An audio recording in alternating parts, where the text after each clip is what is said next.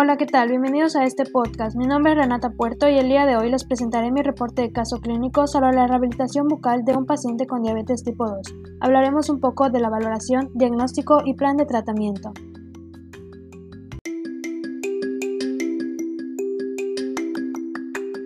La OMS define la diabetes mellitus como una enfermedad metabólica crónica caracterizada por la glucosa en sangre elevada. Se asocia a una deficiencia absoluta o relativa. Las enfermedades sistémicas tienen un impacto en la salud bucal, ya que presentan signos y síntomas tales como cambios saldivales en los órganos dentales, alteraciones periodontales y de la mucosa, así como también alteraciones en el aliento y la cicatrización. Ahora bien, les hablaré sobre mi paciente. Se trata de un paciente femenino de 57 años de edad, que acude a la Clínica de Odontología de la Universidad del Sur para una valoración general. Con el motivo de consulta, quiero que me pongan los dientes que me hacen falta y que me realice el diente con el lance que me hicieron porque me duele. Posteriormente, se le realizó la historia clínica al paciente y refiere presentar diabetes tipo 2. Por tal motivo, se encuentra bajo control farmacológico consumiendo galosmet de 50 miligramos al día para mejorar el control de la glucosa. Seguidamente, en el examen extraoral se observó que presenta un perfil cóncavo anguloso, una forma de cara ovalada, un biotipo mesofacial, asimetría facial, sonrisa baja, línea media desviada y se observa el 30% de la corona clínica rehabilitada y el 10% de la corona clínica inferior. Durante el examen intraoral se observó el arco mandibular y maxilar en forma hiperbólica, placa bacteriana en los órganos dentarios posteriores superiores y posteriores inferiores en la zona cervical, así como también presentó una clase canina 2 y una clase molar no valorable en el lateral derecho, en el lateral izquierdo una clase canina 1 y una clase molar 1. Para establecer el diagnóstico se realizó una serie de radiografías periapicales y sondeo periodontal. Finalmente, se determinó que presentaba 3 milímetros como mayor número de sondeo en los dientes posteriores superiores y posteriores inferiores, ligero sangrado localizado, un reborde alveolar ligeramente reabsorbido y ensanchamiento periodontal en el 3.4 y 4.5. Una vez analizado al paciente, se le diagnostica con enturismo parcial clase 3 modificación 1 de Kennedy en el maxilar por ausencia de los órganos dentarios 1.1, 1.2, 1.4, 2.1 y 2.2. El turismo parcial clase 3, modificación 1 en el arco mandibular, por ausencia de los órganos dentarios 3.5 y 4.6. Desgaste incisal en los órganos dentarios del 3.1 al 3.3 y del 4.1 al 4.3.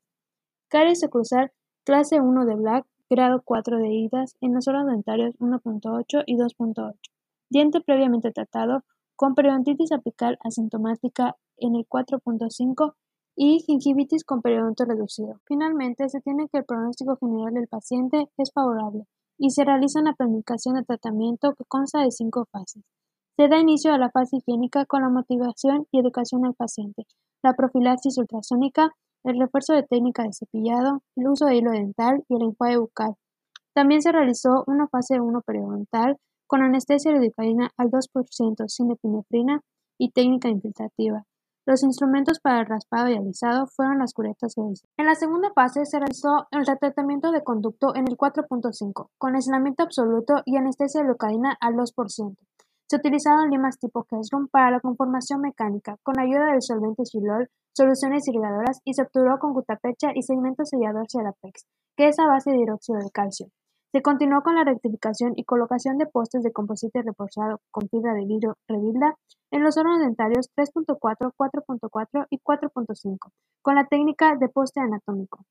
Finalmente, se realizó la preparación de los dientes pilares con la terminación chaflán y se colocaron provisionales de acrílico. Para finalizar con el protocolo de tratamiento, se verán las restauraciones de amalgama por resina 3M, la fase quirúrgica donde se realizará las exodoncias del 1.8 y el 2.8, y la fase protésica en donde se colocarán dos prótesis fijas de 3 y 4 unidades, así como también una prótesis parcial removible metálica, por lo que se ha diseñado previamente la prótesis, utilizando ganchos circulares simples y ganchos circulares dobles, así como también una placa palatina doble. Bueno, esto ha sido todo por hoy. Cabe mencionar que es importante conocer los conceptos generales sobre el manejo y atención bucal en pacientes con enfermedades sistémicas para evitar cualquier tipo de complicación que pueda presentarse.